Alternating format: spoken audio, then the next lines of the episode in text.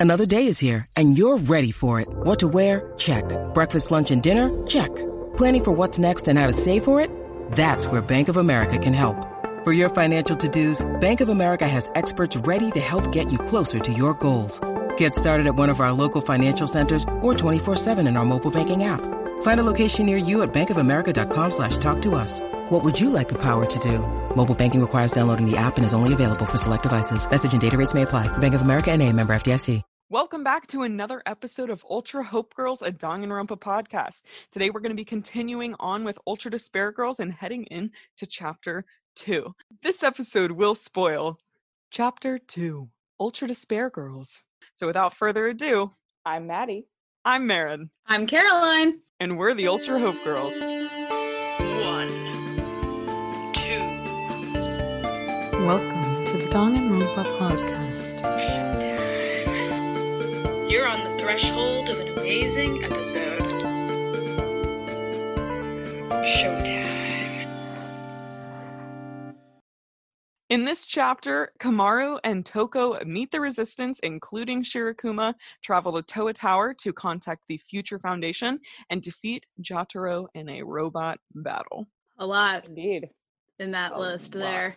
Yeah, a lot happens in this chapter. So my first note is that we start out at Masaru Daimon's funeral, supposedly, that the Warriors of Hope are holding for him.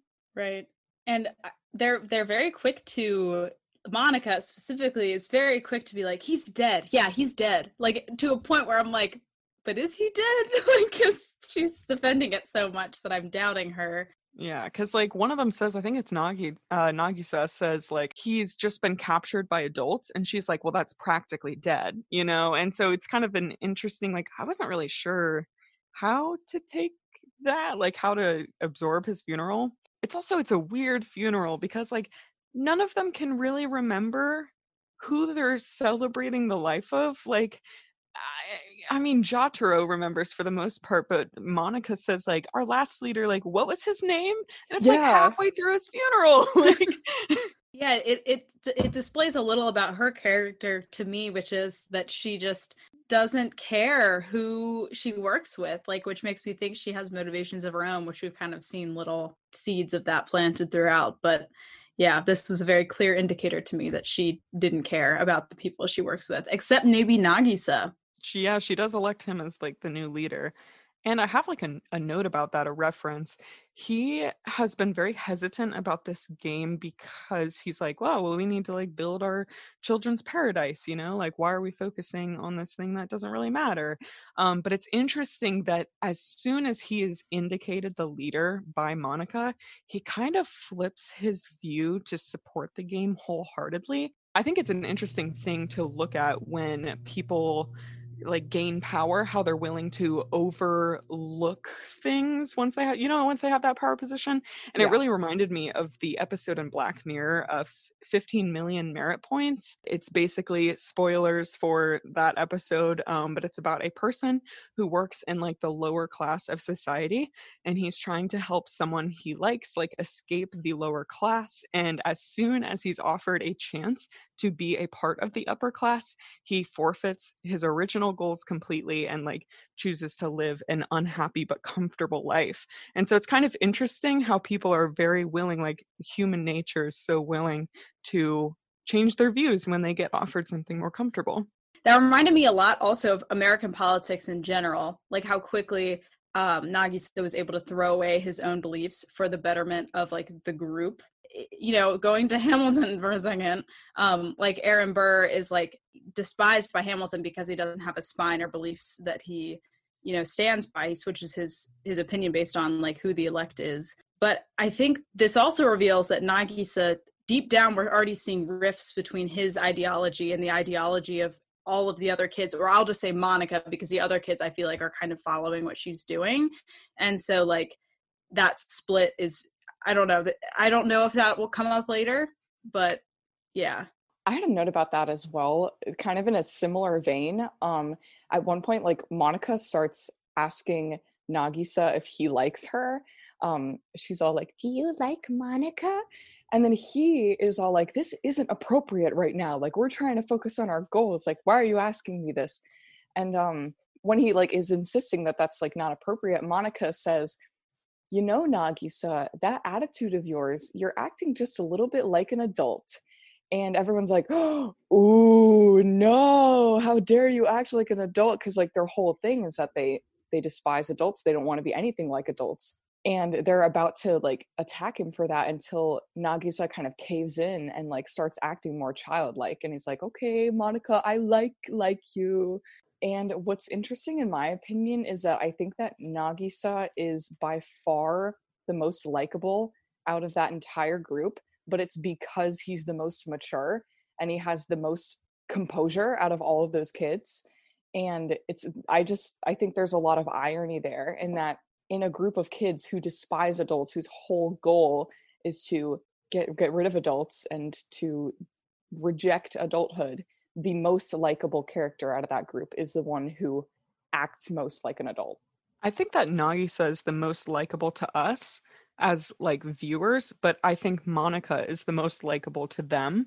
Um oh yeah which, yeah for sure you know so like I, I don't know that i necessarily agree that nagisa is the most likable to, to the group you know like literally i think it's monaca just says like oh well nagisa can be the leader now like you were the vice leader go for it and everyone's like yeah like that's a great way to decide you know so like they clearly take her word as law even if she doesn't you know do things in a very forceful way and so yeah I think Maddie's point was that Nagisa is the most likable to the audience because yeah. he's the most like an adult, not the not the group. I I did mean like to the audience. I might have not not said it clearly. Okay. Though. Yeah, I guess I just um, didn't because understand. Okay. I I agree that Monaca is the one that they're all like obsessed with, and it's like it's it's I think in chapter one, um, maybe Jotaro says something along the lines of like, if Monaca says it, then cats are dogs, and like black is white and like all this stuff and it's just very much like that kind of reminded me of like 1984 a little bit like big brother says two plus two equals five. Well uh speaking of books there um is a quote in here that i was so excited to talk about last time. I like talked about how excited i was to talk about it in the episode before this one. Um monaca says what is essential is invisible to the eye, which is a direct reference to the novel The Little Prince, which we all read in this room in eighth grade. It was also a childhood book that I grew up with. I really love it. But um, so yeah, those of you who watch my Twitch streams will know that I'm bad at pronouncing French, but The Little Prince is by Antoine de Saint Exupéry. Help me God. um yeah i'm really bad at pronouncing french but basically it comes from that novel and it's a novel about growing up and becoming an adult and the book is often interpreted as um, how it's important to keep the imagination and warmth of a child is, even as you grow up.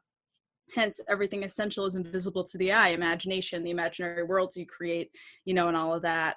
And that children have a specific kind of wisdom that adults often don't because of that and obviously it was only natural to reference this novel and ultra despair girls because that's like a big part of like the ideology of the kids in a way. Um but they're twisting this idea against the adults rather than like putting it forward as a slogan for growing up themselves. Um, but the original quote from the book is quote and now here is my secret a very simple secret. It is only with the heart one can see rightly everything essential is invisible to the eye and they are not seeing with their hearts. None of these kids are there. They have purposely omitted that first line and monaca only quotes the second line which i think is interesting. Um yeah. but yeah that that just so appropriate and i was so like i gained a new respect for the creators of this game that they referenced that novel in this game because i was like it's one of the most international classics about like growing up and adulthood and childhood. So highly recommend. It's only like 82 pages. So, Caroline, you kind of made me think of something when you talk about like the um the special kind of wisdom that kids have. Um, Marin and Caroline know this, but I have two little step siblings, um, a girl who is six and a boy who is nine, and sometimes they ask like really really deep questions or like say these really profound things that I think are like surprising coming from kids but at the same time they're not because like that's how kids minds work and it um kind of reminds me of a quote from I according to this one source that I see, it's from Pablo Picasso. And the quote is Every child is an artist. The problem is how to remain an artist once we grow up.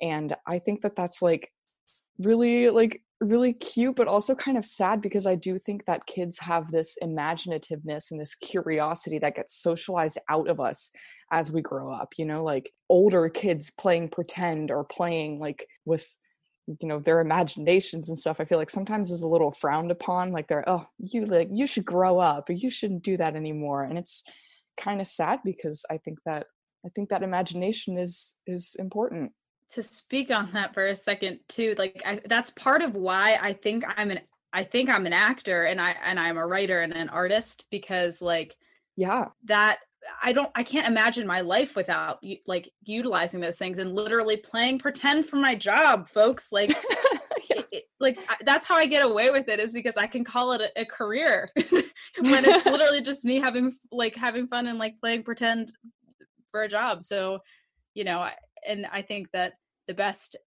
performers and best artists are those who haven't like who have stayed young young in spirit and old in soul. You know what I'm saying? Yeah. I completely agree. Yeah. I also I love that you um like talked about that quote Caroline because I remember hearing that in the episode and I didn't immediately know that it was a reference to the little prince when I first played this game and I was like what does that mean? So thank you for shining some light on that because I'm like oh that makes so much sense now because I didn't know. Is she the ultimate literary girl? Oh, um, oh, Oh, okay. wow. Okay. we Um, out here. I also have another note about like Nagisa and Monaca and that kind of like interaction happening. So we said how Monaca goes on to talk about how Nagisa's the leader now, and like she starts saying that like, oh, we all have really high expectations for you, and Nagisa's like, okay, yeah, and like he seems to kind of maybe have a shift in opinion towards like the game that they're playing and that kind of thing. And I had a, a question to pose to the group. Do we think that Nagisa, or Nagisa specifically, or even just someone of Nagisa's age, is capable of leadership? Yeah. Yeah, I mentioned it in like a previous episode, but there's a difference between leadership and management. Um, Yeah. And leadership is pretty much more of a social being viewed as someone who can help guide decisions, whereas management is more focused, more business, more you have to meet these deadlines. Like, yeah. And so, like, yes, I think he can be a leader. I think it would be harder for him to be a manager, but yes, I'm with Caroline. Because i also also think part of like what makes leadership like when i think of like in elementary school when we would elect like leadership positions they're not managing anything but they're role models for other kids which is a leader leadership in itself. That's why on elementary school report report cards teachers are like this person shows great leadership. I got that one a lot. Um so like you know what i mean? So like i think that definitely kids are are capable of that but not management. I think that is a skill that comes with learning and growing up, whereas leadership is just that natural charisma to lead a group of people to do something. Basically, like Yeah. me in my like rock club. Do you remember that? Do, Have I ever told you about this? Rock Club? Think Okay. so.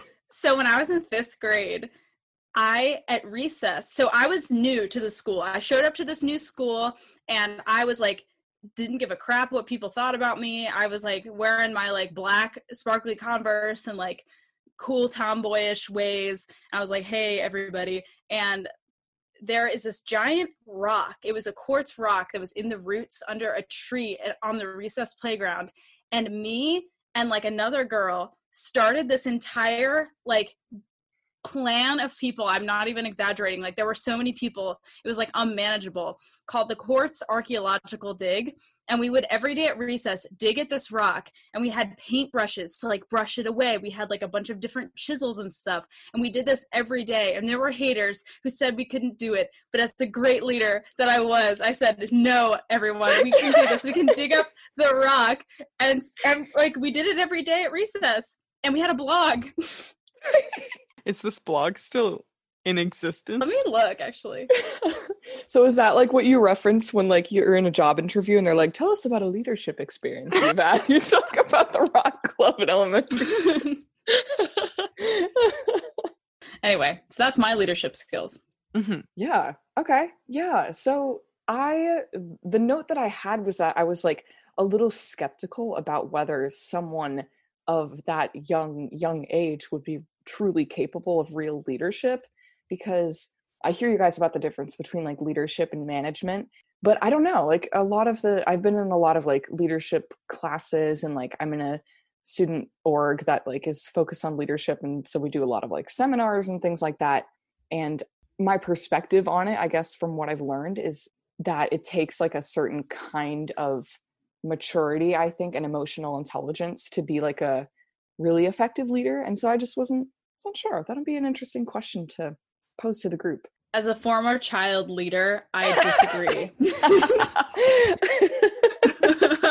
okay, all No, right. But I kind of do, actually, because I think if you're a leader and you're in fifth grade or whatever, you're leading other fifth graders or those younger than you. So you're a good leader to that age bracket. Okay, yeah, yeah. And also, kind of like adding on top of that, being a leader doesn't make you a good leader. Like, I think even Shirakuma says later, like, a great mind doesn't make a great person or a great man. Gotcha. So maybe it's a question of uh, effective leadership versus like good leadership. Also, look at like Greta Greta Thunberg. Yes. Like she's very young, and she I would call her a leader. Like she doesn't lead a nation, but she leads like a movement. very true. You know, Yeah, and she okay. has maturity, and yeah. So I I disagree, man. That yeah, Maddie. cool. no, you're actually you're so right. Yeah, you're so right. That's very valid. My next note is that, and this will probably connect to some things we'll talk about later, but um, it's interesting to see. This is also during Masaru's funeral. I think it's interesting to see how Jotaro blames everything on himself in that scene. He's like, "Oh, I should have died first. Like this is my fault." Like he's like, "Ooh, it would be better for me to die, like, because I'm the hated one instead of the leader. Yeah, that caught my attention a little bit. And then uh Nagito just walking in like, I got milkshakes for you guys. what was that? Can we talk about that? I honestly think that he's starving to death, and so he made these extremely bad but like nutrient high in terms of like having like a high fat content milkshakes so that he would have to eat them. Like I think he made the Oh. food bad on purpose. And that was how I took it, but I was like, this is such a strange moment. I know. That's really real. oh wow. Yeah, that was just yeah. Yep. Nagito comes in, Marin, healthcare. so my next note is the um, notebook that we find in the subway that mentions Taka. And I don't know if you guys found this. I wasn't sure if it mentioned our Taka because Taka is a very common name and the last name was different. I didn't think there was a last name. I think there might have been, but I, I also was with you, Marin. I didn't think it was Taka Ishimaru. I thought it was just another person. Sure, yeah, it's not specific to Taka necessarily. It's just sad because the person writes like, "I'm only 16. I don't want to die." Like, you know, and then we we see they're laying there dead. Um, and it is, I think, some of the themes related to Jotaro in this chapter are kind of echoed in this note. Like the note says, like, "I'm sorry that I'm the one who survived. Like, I should have been the first to die." Like, kind of what Jotaro was saying earlier, but this is another thing that I think comes up a lot in this chapter is how the writer talks about like how oh my god the kids were so cruel they killed my family they did these horrible things and now I want to get revenge and like I hate them I hate these kids like I hate them so much I want to make them suffer for what they've done and like kill all of them blah blah blah. And it's like oh how the tables have turned you know kind of like the reactions that these kids are evoking in people are making the adults and I guess teenagers too act like the demons that the kids see them as because they are evoking such hatred in them and then that makes the adults like want to hurt the kids and like I think it's a vicious cycle that I think is echoed a lot in this chapter like I think later on when we meet Haiji he says something similar to that too and so I think I just saw that come up a lot. This is also the first chapter that I think that we see how much that what the kids are doing breaks the adults, like in the way you were talking about. Like before we met Haiji, and we're reading his journals in the lockers and i was like oh my god like this is horrifying but i also couldn't be mad at him for feeling that way because it's like he's constantly surrounded by these dead bodies like both sides are horrible to the other and it will never end unless something breaks that cycle that maddie you were talking about but yeah the, the, the theme of hatred is a big one in this in this chapter. And i think that like Komaru brings it up a lot. And I, I truly believe that Komaru's personal struggles through the game parallel the kid in focus per, per chapter. Um oh, okay.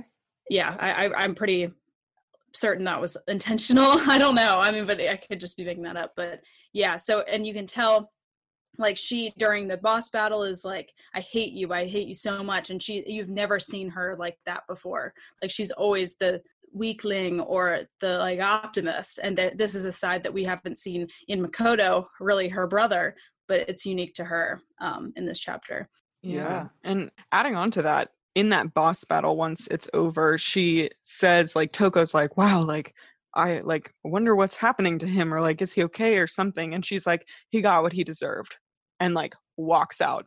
And Yeah. it is startlingly contrasting her like you know her normal personality and like oh yeah i completely agree caroline like and i think you might have mentioned it in chapter one too about the parallels i totally see it yeah absolutely Yeah.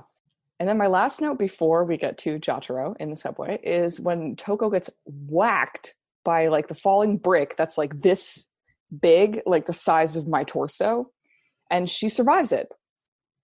Right So suspension of disbelief a little bit there, but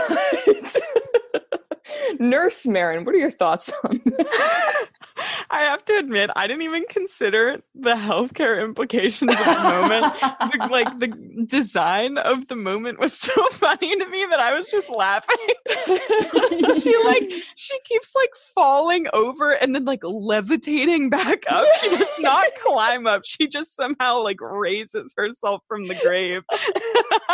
I'm Yeah. obsessed with it. oh my goodness. well that's her um like animation style in the anime when she turns into genocide jack is what happens is she levitates up so that's That like so we've seen that true. before yeah Yeah, you're right. Oh man, I kind of forgot that. I just thought it was so funny. Uh, so two Monokuma kids then like run out with a TV and um, show us Jotaro. We have a full conversation with him. It's lit. Um, and we find out that we can't leave the city. You know, we kind of assumed that after Yuta, but we get confirmation in this conversation that he is dead. Yuta is dead, which is really sad. I was like, oh, maybe maybe he's alive. But I mean, we get pretty much full con- like confirmation here. So that was pretty sad. But one question that I wanted to pose to you guys that like came up in this conversation is that I found a lot of similarities between Jotaro and Toko. Oh, Caroline, yes. I have a whole slew of talking points with this topic so yeah Okay, awesome. Yeah. The first question that like I kind of came up with was like, what is the difference between Jotaro and Toko's self-deprecation? Well, I think that Jotaro, the way that Jotaro talks about himself, reminds me of Toko in Trigger Happy Havoc. So I think that the difference here is wisdom, because Toko has been has more had more life experience and is older, and so has grown out of like this idea of like, oh, being hated is so much easier than like being liked because you don't have to worry about people's opinions of you so that's part of it i think I have a whole thing about Jotaro actually and his like desire to be hated. It, I didn't necessarily connect it to Toko though. I didn't think about that, but that's I think that's really accurate. But I'll let you respond first, Marin, because my I think I might end up going off on a tangent. So I want you to you to get your thoughts in first. Yeah. I actually didn't find too many differences between their self deprecation, which is super interesting because I agree. I think Toko has matured a lot since Trigger Happy Havoc, or even throughout Trigger Happy Havoc. But they both, she's still very self self deprecating. And like with Komaru, every time Komaru speaks to her, she's like, You think I'm ugly. Like, you think I'm smelly.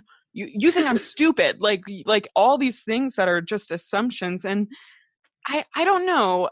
I think the key difference to me is that Toko, I don't think Toko wants to believe them. I think she believes it but doesn't want to. And I think Jotaro believes it and like wants to believe that people hate him because I think the way that he frames hatred and all of that is very is is different it's more like it's like love to him and so like they both see themselves as so low but like yeah it's so similar i was like why oh yeah That's really true.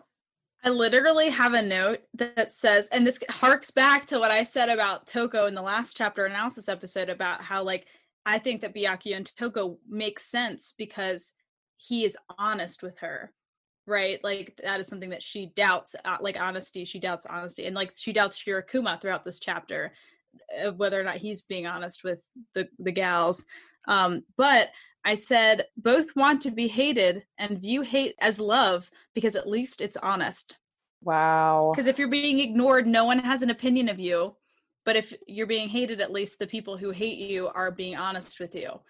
You know, and, and Toko, I'm speaking to Toko specifically, but like Toko doesn't value relationships where people aren't honest with her. And so that's why she gets annoyed at Komaru so much when she's like, she'll just say something like, oh no. And again, sorry, going back again to Shirakuma for a second. And another like thing about this is she taught Shirakuma says that she's able to call out when people like are virgins. And Toko's Toko's like thought on that is, oh, that's a great skill because then you can call out all the people who are like saying that they're virgins when they're actually not. Again, another example of totally valuing honesty over anything else. She's not slut shaming in that moment. She is literally more worried about people lying about them being virgins than ultimate if they're moral virgins. compass Like straight up, I was like, oh, queen. Anyway, yeah, Wow. i heard that yeah that actually leads really well into my thing about jotaro because of the the hate and hate being hated is better than being ignored because jotaro says like you know please don't ignore me. At one point he says like oh i don't like being ignored like at some point in this conversation. And um he also says like I, the quote that i have from him is i'm from the hate planet where being hated makes you feel good and it's easier to just be hated. And that's kind of his philosophy but it made me like sad to hear especially considering how i think it's Kotoko in chapter one who who talks about he's a latchkey kid to my understanding is a latchkey kid is someone who like a- a kid who's like left at home alone a lot because their parents aren't around and it just makes me sad because like i think in contrast to masaru who we learned like last time was probably like beaten by you know most likely an alcoholic parent jotaro i think was just like ignored and neglect is a type of abuse that's like just as terrible and the sad thing is uh, this is like something that we actually learned about at one point in developmental psych in a class that i took is that um a lot of the time for kids and just like people in general but especially for kids getting negative attention is way way better than getting no attention at all. And so like being yelled at or like insulted or even being hit is preferable to being ignored sometimes. And um that's actually a huge factor in why some kids act out like at home or at school or like stuff like that and some people will be like oh like they they're just doing that because they want attention. And and that makes me mad because it's like yes they're doing that because attention is a basic human need that you know especially for children and if they're acting out in order to get that attention it means their needs are not being met. So i, I hate it when people are like oh the kid is just acting up for attention. It's like if they're doing that that means they're not getting the attention that they need. So i think that jotaro probably likes the attention that he gets from people hating him because it means that they're paying attention to him. It means that he's not being ignored. And so he says like he does these things and he says purposefully creepy and gross things on purpose because it gets a reaction out of people. And um in my opinion i mean as sad as it is from what i've learned from like psych and children and behavior and everything i think jotaro is a pretty accurate depiction of a child who's been emotionally neglected I think Toko might be the one who says it. It might be Komaru, but I'm pretty sure Toko says like, "You're crazy," and he says, "And if I am, whose fault is it?" And I'm like, "Oh!" it's kind of question. yeah, it's a little bit of like a nature nurture debate, in my opinion. Um, but it's also like what exactly what you were just talking about, Maddie. going off of that, I sort of made the connection. I need to stop saying sort of. I made the connection between the the appearance of Jotaro's mask and Frankenstein. Here we go, we're back. But a, another conversation about that book, like bringing up a separate point from the last time I referenced this in chapter four of uh, Goodbye Despair, is the monster that he views himself as was fabricated by someone else. Like like the Frankenstein's monster was m- brought into this world by Victor Frankenstein, so it's his fault that this monstrosity is in the world, not the monsters. And it's very similar here. I, I did a little research and I learned a little bit of joshua's backstory, which I can share. Yeah, so basically, the only person brought up is a mother. So there's no father figure in the picture. And it's implied that the mother didn't want him because it meant that her life was over and she couldn't do things that she wanted to do, even though she probably left him at home all the time and neglected him so she could do what she wanted to do. Um, and she was ashamed to show him to anyone and forced him to wear a mask. And this is my own theory. I have a feeling that Jotaro looked a lot like the father of Jotaro and the mother wanted his face covered so she wasn't constantly reminded of the person who like broke her heart or horribly you know abused her in the past but i connected this with the mother's abuse making him the way that he he is like frankenstein's monster Wow. Yeah, Yeah. for sure. I was gonna say I I made a little literary reference too, but um a couple months back for Ultra Hope Girls Book Club, which you can join if you become a patron. So check that out, listeners. But um we read Carrie a couple months back, Carrie by Stephen King. That story is pretty well known, but like I saw a parallel between Jotaro and Carrie, especially considering the role of I agree with you, Caroline, the mother, most likely in Jotaro's life and how you know in the story of carrie carrie's mom is extremely abusive and um that is a huge question that we discussed in book club is like how much responsibility does do the people in carrie's life have as far as like turning her into you know eventually she kind of uses her powers and kills a bunch of people.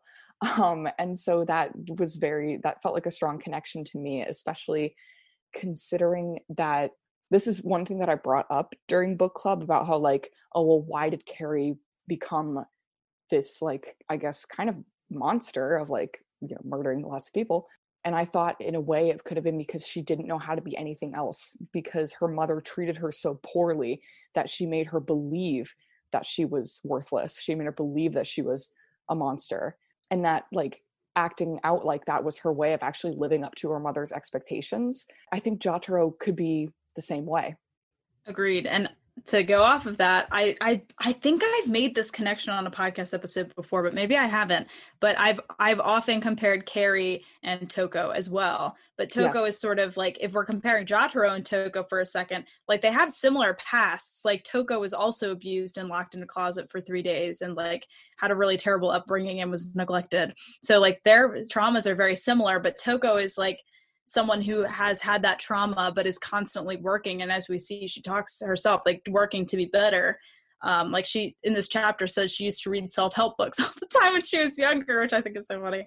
Um, but i've compared carrie and toko before because both of them have similar upbringings and both of them have powers within them that they don't understand which adds a layer on top of that but yeah so back to Jotaro, Toko, and Carrie out here in this triangular mother maternal abuse cycle.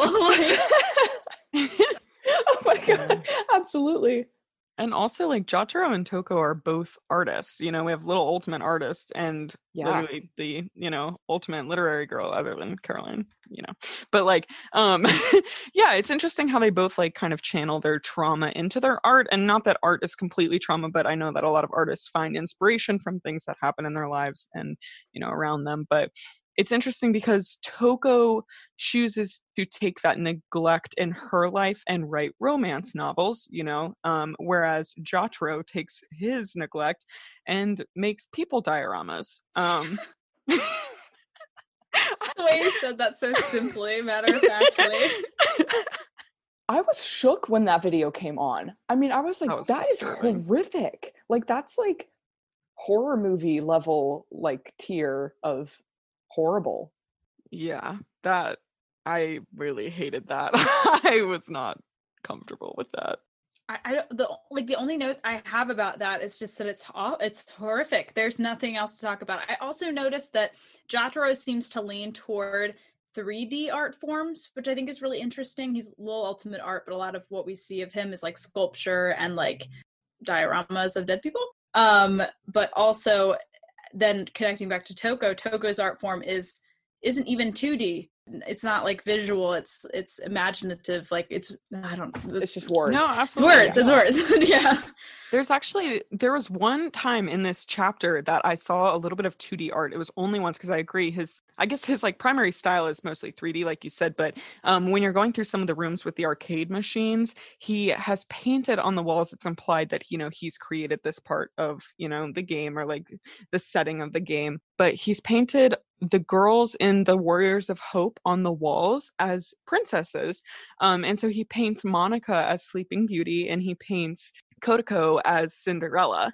And so, like, I think right now we don't know enough about either of those girls to make connections, but it's interesting because in both of those murals is a little boy with golden blonde hair who's like the prince in both stories. And so, if Jotaro is the one who painted these, it'd be interesting to see if he was imagining himself being like the savior of these two like girls like the ones that he knows in his life. And it's so interesting to me because like obviously this is something we'll talk about a little bit later in the episode but like you know his his goal and his idea and what he was like trying to produce in his art was more realistic than he thought you know? And so yeah i just Yeah. yeah his art speaks volumes and like It yeah really does. my next note is Shirakuma. Before we before we get there, can I throw out a discussion question? please yeah It's just a question I had. I'm interested to hear you guys' um, thoughts on this. Do you think that being in Komaru's situation is worse than being in the killing game or not? I do not think her situation is worse than the killing game because in the killing game you have no idea who your enemy is. Um, given that the every kid could kill, you don't know who to avoid.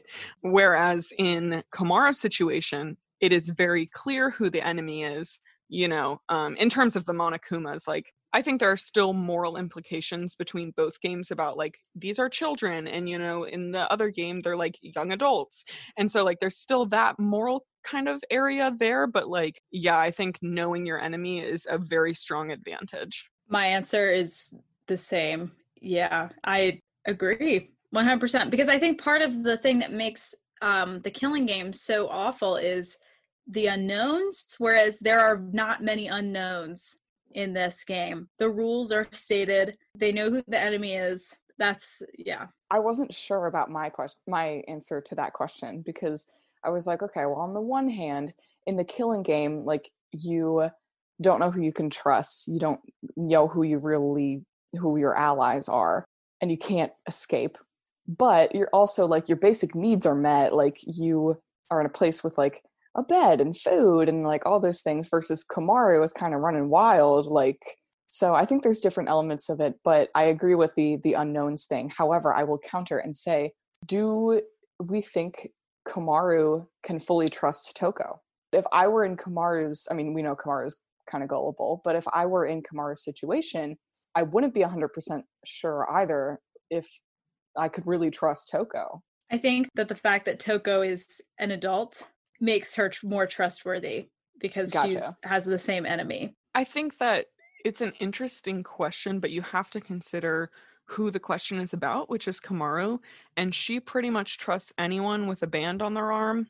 Hmm you know or like anyone from future foundation because those are the people who have helped her hmm so far and so she has blind faith in anyone who fits either of those categories yeah so like i i think it's an interesting question of can she trust toko completely well she can and she does but should she trust toko completely that answer i would say is probably no Right. And going, so Maddie, back to the point you were talking about, about like, well, at least in the killing game, all their basic needs were met. I had the realization when they like went to the the rebellion base and like they were sleeping that I was like, how many days have they been awake? If this was me, I would be deceased.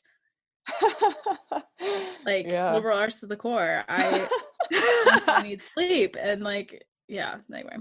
I Yeah. also like what do they eat down there in the sewer? Rats. I was like, what are they eating? Oh god, They god. eat I don't depresso espresso Mm, for brekkie. god. Uh, delicious. My next point actually really ties into that conversation of trust pretty well, and it's about Shirakuma. Just kind of a general question of did you trust Shirakuma when you met Shirakuma? Why or why not? And like maybe more of a general view, do you think the general public trusted Shirakuma? Why or why not? For me, absolutely not. Because I was just like, it's a it's a bear. I don't trust it. I'm simple like that. I'm s- when I was Shir- Shirakuma's out here like, I'm not like other Monokumas. I'm like, hmm, okay. Yeah, I don't know. I think that honestly, I when we got to the rebellion, that was what I didn't trust because I there were there were elements of that that I was like this feels weird and then Shirakuma like one of the adults you talk to when the, when you go in there for the first time is like, yeah, like we don't leave here yeah. and stuff. And then Shirakuma like helps us leave. Like lets us go and do this jamming thing or whatever, the Towa Tower communication thing. So at that point I did trust him because I I didn't trust the adults more besides Hiroko. Mm, yeah, Queen. Mm. Hiroko. Yeah. Oh, what a queen. I had like kind of a weird relationship with Shirakuma in that I did not trust Shirakuma, but I really, really wanted to because when I play video games, I like to be ahead of the the big reveal. You know, like I, I think it's cool if I see something coming. Like I want to be surprised, but like it's cool if you if you've thought of something. So when I met Shirakuma, I was like, this is so obviously suspicious that it's probably not. Like I was like, maybe like this is the hidden thing. It's not suspicious, but I was so sus the whole time. It's like it's Monokuma with like, like paint. Like yeah. Yeah. When you're walking with Shirakuma, he says something interesting. When you're walking around, you see like Monokumas attacking people, and Shirakuma says, How can they be so cruel? And Toko says, They, you're the same as them. And this was really interesting to me because Shirakuma is a Monokuma with a slightly different appearance, right? Different mindset, different values. Toko is the same as Genocide Jack with a slightly different appearance and different morals and values. And so it was so interesting to see like the hypocrisy between that. Yeah. Well, maybe it's that because like the exterior is the same, she doesn't know like so if I was like approaching Toko's body, I wouldn't know what was behind her eyes until I talked to her. So maybe it's like she knows that part of her is genocide Jack. And so part of Shirakuma, because part of Shirakuma is a Monokuma, can't be trusted. Mm, like it's more of an acceptance type thing. Right, right. That's interesting. Yeah. Because she knows, like she's like, I can't even trust myself. Maybe it's part of where her self doubt comes from. I had I, I wanted to say, Caroline, also that I completely agree with you about the like the underground resistance being like just super weird because like it very much felt like a prison to me. I mean, even Toko says like when they're in like the bed area, they're like, uh, she's like, this is a prison cell, and it's like it, it literally is. And the fact that um the people say that like, oh, we're not allowed to leave. Sometimes we sneak out. It's like, uh, what? Yeah, that's weird. I did not like that. And then, um, I mean, Haiji kind of, we can talk about meeting Haiji as well. Um, but he kind of like kicks them out after he learns that Toko is associated with the Future Foundation. I did not like that. And I didn't trust it because I was like, oh, well, all these adults are like down here and they're happy because they're like, oh, we're safe. But are they? I mean, like, it just seems like maybe that's more of what the kids want. They want these adults to be cowering in fear in the dark and living in a sewer and you know they can't get back to their normal lives and that doesn't seem like hope to me it it feels like a very short term solution. Like Right. because I was thinking, I was like, what are they gonna do once like the kids take over? Are they just gonna live here for the rest of their lives like mole people? Like right No. and it literally I think Toko calls Haiji the mole man. I just made that connection. But yeah, like that is part of it. Also, my first note for Haiji is it says bad vibes, man. yeah I, I don't trust him because as players we are we are told to trust Future Foundation because it's the people who we know. So it's like it's Makoto, Byakuya, Kyoko, Toko, who are all people we trust because and we're told to trust them. I think rightly so. They've earned it. And anyone who goes against that that status quo, I don't trust. I I had a bad vibe too, and I think it stemmed a lot. This is so strange, but it stemmed so much from his arm injury for me Hmm. because that I looked at that and I was like, fake. And like, I'm not saying I'm right or wrong here, but like, it was so. Ah, I just I have a problem with characters who say that they've had this horrible injury who are like I've been out on the front lines and like here's my proof but they don't show you the proof like it's wrapped completely and he says it's crushed flat. Well it looks pretty round to me. Like, i'm like oh like i i wish there was proof and i'm not saying he's wrong because like you know there are people who are faint of heart and a lot of the people who are around him are like th- they've suffered a lot so maybe they don't want to see that but for me as an outsider to be like oh look at this guy like he's been through it all and get no proof it was a little hard to like wrap my head around Kudos to Amanda Celine Miller for playing Shirakuma, and I literally didn't know that it was the same person until we interviewed her. Same. I was like, oh, really? she voice acted so much for this game like she was having conversations with herself for a like lot for of a lot of it. it yeah It's wild. I have another note about Haiji. I wanted to make a little connection to something that Masaru said in chapter one during that like final boss battle. He said, um, because he's like the hero of the group, right? And so he said, I'm not like those adults who call themselves leaders but hide like cowards. And um I couldn't help but think of that quote from Masaru when we meet Haiji because he you know, Masaru says, "Oh, the best leaders are the ones that stand on the front lines and like they're brave and everything." And I, in a way, he's not wrong because Masaru is putting himself on the front lines and like fighting Komaru and Toko, and Haiji is like, for instance, an adult who's supposed to be the leader of the resistance is hiding in a sewer, and he seems like he has no plan. He just says like, "Stay put, keep quiet," and like it seems like he's kind of given up. And so I was like, hmm, maybe Masaru was kind of right about that.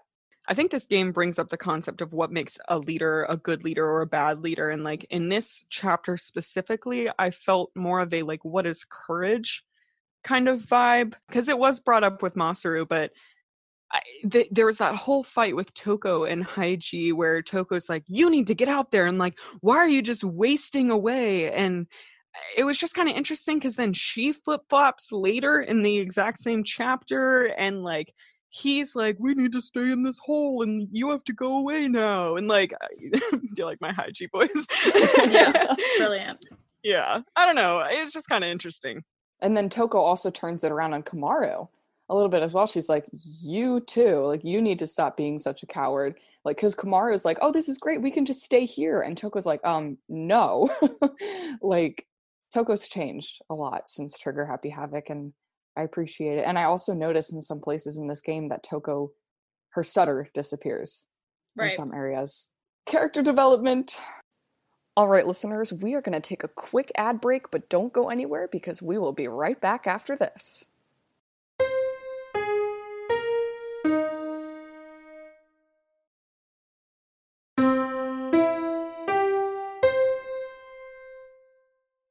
Do we want to um touch on Hiroko? Let's do it. yes she's a nurse First of all, she's a nurse. Jessica, my queen, Jessica Strauss, I love you. Oh, she's a true so, icon so cool. And like, I just love that this is Hiro's mom, but I straight up thought this is Hiro's sister for like most of the game, which I think says a lot about her. yeah she's so cool she uh and she's voice acted so well like it's oh my god, perfect voice yeah yeah, just amazing. Yeah, I I don't have much else other than just I really like her as a character. Very likable. Tr- I trust her. Same. You know, yeah. Yeah, that's actually really true. Why? Why do I trust her so fast? That's so interesting. I think the wristband brings a certain level of trust for us because we know that they're again they're going to be associated with someone we know from Hope's Peak Academy. And so because of that we trust them. Sort of like later Chihiro's dad like I never doubted for a second that Chihiro's dad was on our side. Oh rip. Oh god I'm just gonna cry. Okay it's all right. Yeah, that was brutal. I was like Oof. no! Yeah, yeah. we'll get there but I agree. I completely trusted Hiroko. I was like love this gal I just have an interesting quote from Shirakuma about like the kids and like the warriors of hope and what they're doing whether they're starting a war or whether it's a revolution or whether it's just a complete slaughter. And shirakuma says um, at one point in like the office or whatever of this underground space um, he says call it whatever name you please. In the end there's still a mountain of bodies but by calling it a revolution they justify it in their minds and become even more brutal. And I thought that was an interesting quote because it could be applied to a lot of things and it makes you think about like it kind of makes you feel like you want to rethink like pivotal like revolutions in history and stuff and like even if we agreed with the ideals of some groups like is the violence that they inflicted ever really justified or is that you know it it, made me think so thought that was a good quote. Yeah and just analyzing also like big revolutions that happen where there are still remnants of problems to this day versus there are revolutions that happened that there aren't. Like biggest example is like britain and the us there's no like bad blood. It's you know we're right. over it. Yeah. But like you know Water there's the others that you know yeah. have more of an impact. It kind of reminds me um a theater reference. Who is she? Uh, is uh no oh. um into the woods it reminds me of the song no one is alone from into the woods where they're talking about like there's like that one part where they're talking about like oh like if you're a giant and these people are killing your family they are in the wrong they are evil. So like from their mindset they're correct you know and they're valid and just and all that. And this whole chapter reminds me of that like yes from our point of view like the kids are evil they're killing a lot of people but from their mindset they're doing the right thing you know? Like i i just think it's interesting like to consider make sure with every person we see who's doing something weird or strange to see it from their lens because like no it might not be morally correct in the end but to them it could be and so yeah i just yeah. That reminds me of i may have talked about this in another episode but um with acting and like playing people who might be villains in works of theater or musical theater often the best interpretations of those characters are ones that humanize the villains rather than making them just bad guys you know and that's why i think into the woods is so effective because the villain in that play is the witch but also like not really and also they all are villains upon themselves. You know it's it's more that than anything else and so i think that that speaks a lot to also the villains that we face in this game which are the kids who we do see their side of things. They are human to us, even though they're doing terrible things, which makes this game even more complicated and even more interesting and topical and thought provoking than any in the series, I would argue. I, I have I, I really love the themes in this game. I think it drives home a lot of what is relevant in our culture with children. Woo-hoo. I wanted to also respond to something you mentioned, Marin, about like the it always being justified in the mind of the person who's doing whatever they're doing.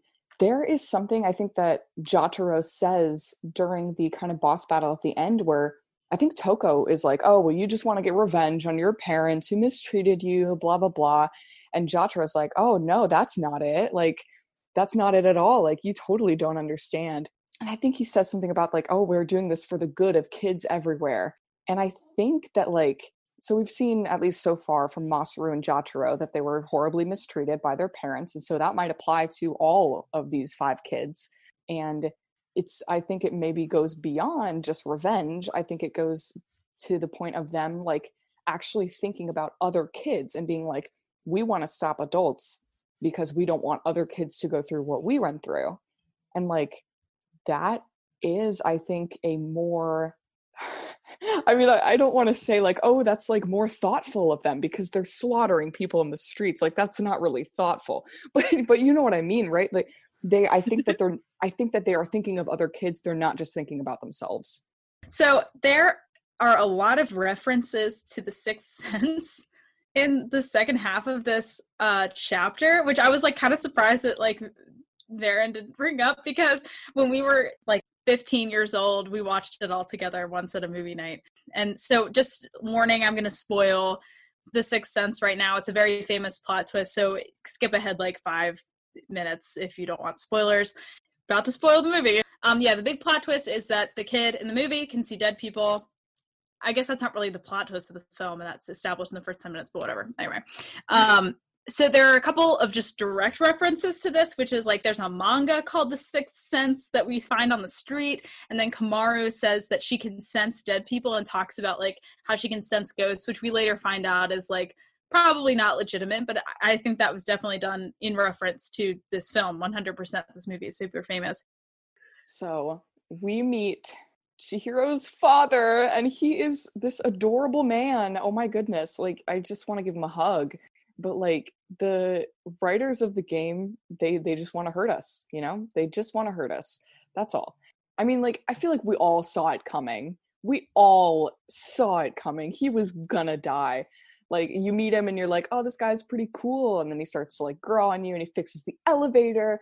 And then he's like, I need to thank you guys. Like, I'm finally starting to see hope. And then that second he gets eaten by a beast Monokuma. It, like, you know, I didn't expect him to survive at all. He was in the game to like help them and fix the elevator and make you sad. And after he'd served his purpose, they killed him off, you know, and it's like, okay, but still, I was so sad. And I, I think it was the same thing with Utah. Like, he literally exists in the story to demonstrate what happens with the wristband and make that real. And once he serves his purpose in that way, he dies.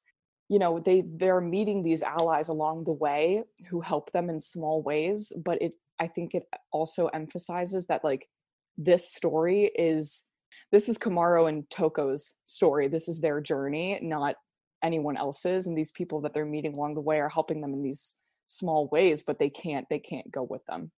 That's true. And it's almost like they're like cursed, like that whoever they team up with is gonna die.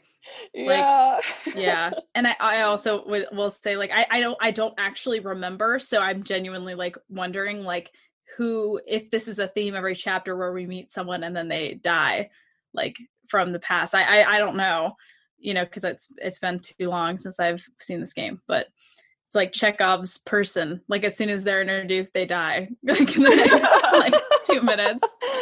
This game makes it really hard to trust anything good that comes around, you know, because it's like Right. it's probably gonna get ripped from you in about five seconds. All right. Finally the boss battle.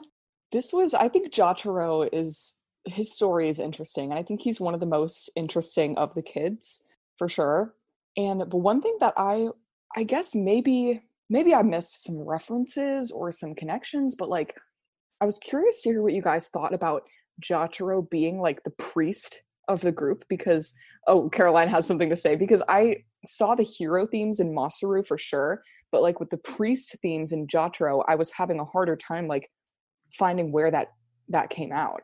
Yeah, so I think that Jotaro's like form of priest is supposed to sort of juxtapose his appearance. So like he looks dirty and like wears this weird baggy mask and like all these things. And I think that the intention is that he's supposed to be the opposite in appearance of a priest.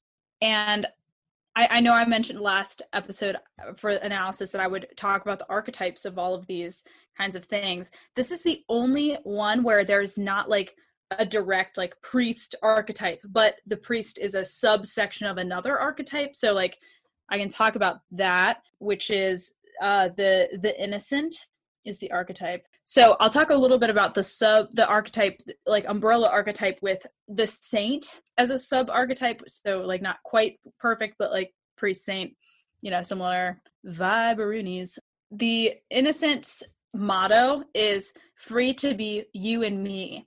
And so they find freedom in being genuinely themselves, which Jotaro literally brings up because he's like, I, if I'm hated, then I can literally be myself all the time, and then I don't have to care what other people think about me. The core desire is to get to paradise, and the goal is to be happy. And their talents are faith and optimism, which I think is really, really interesting considering, like, if we look at Jotaro as a priest, as someone who believes in something like above them that is faithful back to Maddie's connection with Carrie, how the mom, you know, instilled like Christianity into Carrie, and then in a very messed up, twisted way. And then I, I don't know if Jotaro's mother was a Christian or not, but you know, connecting there. But yeah, the priest is definitely very interesting, and I think that a lot of the theme of the priest is underlaying rather than just very obvious which again once his mask is removed we see this angelic figure this figure of like Yeah. something that could could be an angel could be beautiful even though actually angels biblical accurate angels look terrifying um Yeah, and- it's and- kind of funny Isn't it supposed to be like if you look at them, your eyes burn out of your head? right That's exactly what Jotaro says will happen to people who look at him if he takes his mask off. so jotaro is a biblically accurate like this year for christmas we're gonna have a biblically accurate angel on the top of our tree. And it's like this like it's got like six eyes and it's got like all it's like these d- arms. despicable looking. It's so funny. Oh my I think also it would be easy to say that Jotaro is not an optimist, but I would argue that he is because if you think again in the way that he frames how he thinks, his goal is to be hated and he's constantly like you hate me now, right? Right? You hate me? Do do I make you uncomfortable? And he's like always hoping that it'll be like right this time or right it, you know, yeah. I, so I completely see that. That's so what in the paradise thing? Ah! I scream. I this also brought up a theme that I think is very present in this chapter, which is beauty and ugliness. Like it's discussed with Toko, how she says, like, if you're ugly, don't try to hide it by wearing makeup. Like, just like be yourself, and like, you know, which uh, she means well. Like, I get what she's saying there, you know, um, and like why we find what is ugly ugly, and like why you know Jotaro's mother. I mean, like I have my theory of that she, he looks like her his father, but why he was ugly or maybe his beauty was so immaculate that it was embarrassing that he was so much more beautiful like a snow white situation like where he was more beautiful than his mother or i don't know I just I just wanted to say this because there there is a good chance I think that a lot of our listeners probably watch My Hero Academia. I think it's similar similar fan bases there. But um Caroline, I I think I agree with your theory. I had that question actually as far as like why did Jotaro's mom probably most likely make him wear that mask all the time and convince him that he was horribly disfigured or whatever. I like your theory, Caroline. I think I agree with that now. I think it's there's yeah, maybe he he looked like the father and the mother you know did not want to see that and that reminds me a lot of todoroki from my hero academia who you know it looks half of him looks like his dad half of him looks like his mom and his dad was like super abusive or whatever and so his his mom you know saw the fiery half of todoroki and just despised it so much that she poured a hot tea kettle over his face and burned that side of his his face and it makes me really sad. Um so it, it's interesting that this time in this boss battle the kids start booing for jotaro and they cheer for komaru and toko and jotaro's like oh wow they really hate me ugh," like and um so that's interesting i think we're seeing a little bit of um a rift open up I disagree. I think the kids are doing exactly what Jotaro wants. He wants to be hated, and so they're hating Oh, him. right that's Like- what i thought too Yeah, like I Okay, think it's actually like a sign of love to Jotaro. Interesting, because I took that as like maybe the the helmet kids are actually sick of the game. I don't know. Then a bombshell gets dropped when Jotaro mentions Big Sis Junko. I have a connection oh! for something that Jotaro said earlier, which is on the broadcast thing that he does. He talks about like how his name always brings a curse, and it remind that instills in us like the power that names have. And then when that name is dropped later, it's it all kind of comes for full circle for me because it's like like Junko is almost like Voldemort, like in a way, like Yeah. where it's like you know the name br- has so much power with it. And then Makoto appears at the end. They finally get to the top of the tower, and little Makoto appears on that computer. And Toko really, really seems like she does not want to be in contact with Future Foundation. Not sure why, but she seems very much not into it. And like when Makoto starts appearing on the screen, she like runs away. She's like, "Oh, don't look at me." so that's a little weird, but yeah, we out here. That is interesting. I also wonder if it's like, does she think like Komaru won't trust her anymore because she didn't tell her about Makoto. Like I, there were a lot of questions that came up in that moment for me. Oh yeah. Oh that yeah. kind of thing. I was very surprised that she put in her password correctly, um, because like she's very clearly like, I don't want to do this. Like I don't want to contact like. I mean, yeah, she did not want to do that at all, but she still inputs the password correctly. So, yeah, I I was super curious like why, you know, because like she clearly doesn't want to, but not to the point where she'll prevent it. Even though she has tried to prevent it up to that point, but maybe she was just like, "Wow, we just fought an entire like child's robot, and like went through all these things, and like Chihiro's dad died, and like maybe at that point she feels like, okay, we've been through so much to get here. Let's just go through with it." But I don't know. We'll have to find out Next time next time. on on Dragon Dragon Ball Ball. Z. Oh, We should have gotten God. Kyle to like. Oh my Literally? god, that was a missed opportunity. No. All right, everybody. Let's move into our amended Bedwed Behead for season three, which we come up with three scenarios and three characters, and we figure out what character we want to fit each scenario. So today, our three scenarios are one, to sing a karaoke duet with, two, to take home to Thanksgiving dinner, and three, to go camping for a week with. And the characters we will be choosing from are Jotaro, Chihiro's dad, and Hiroko. I actually have my answers. Go for it. okay. So, easiest one for me, I would take Chihiro's dad home for Thanksgiving dinner. He would be such a sweetie. He'd share old stories about his Thanksgivings with Chihiro. Oh, it warmed my heart. I would sing a duet with Jotaro. Um, his voice is very melodic when he speaks, and so I can only imagine how great he will be at karaoke. And um, I would take Hiroko camping for a week because I would not trust Jotaro to camp with me for a week. He'd probably kill me. And Hiroko'd be cool. She'd probably pull out some cool survival tricks. So, I have the same answers as you. Maren. I have the exact same answers. I said I would absolutely go camping for a week with Hiroko. I think she's the most interesting and like she's the one I'd be able to like connect with most and like have the most interesting conversations with. And she's just like super chill and yeah, it'd be fun.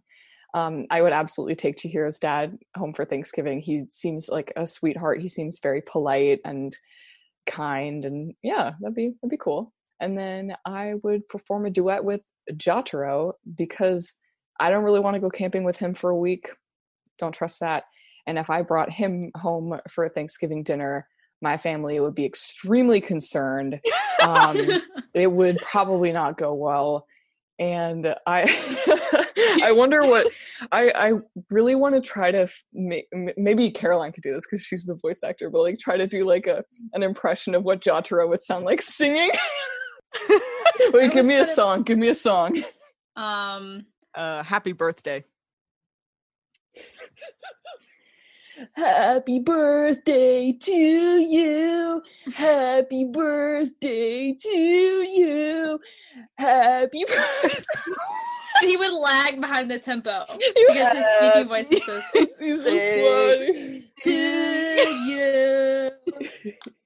Happy birthday. Can you imagine him at Thanksgiving dinner? He'd be like, Does turkey ever taste like band aids to you? And everyone would be like, What? Be And like, doesn't he make the comment about chicken skin Yes! earlier? Like classic. Caroline, what know, you got? I have the exact same answers. Jotaro would be the best duet partner in the world. I would love it. I would take Chihiro's dad to Thanksgiving dinner.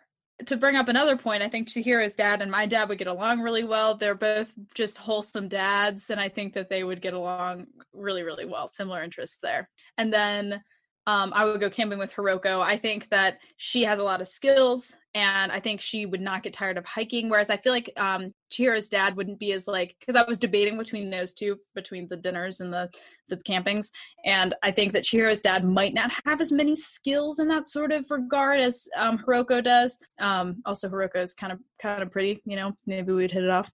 All right, everybody. Thank you so much for tuning in to an episode of Ultra Hope Girls, a Dog in a Danganronpa podcast. Let us know who do you want to go camping with. Leave us a message on Anchor. You can contact us on Facebook, on Twitter, on Instagram. We're Ultra Hope Girls podcast everywhere. You can also check out our personal Twitter to see what we're up to. And if you like what you hear today, make sure you leave a five star review on Apple Podcasts. That means the world to us and it helps out the podcast so much. And thank you, thank you for your support in advance. And if you want to look for other ways to support us, we have a Patreon. The lowest tier is just $2 a month, and you get a bunch of cool bonus content. Link is in the episode description. And with that, I think we're done for today, but we'll see you all later. Bye. Bye. Leave us your Jotaro impression.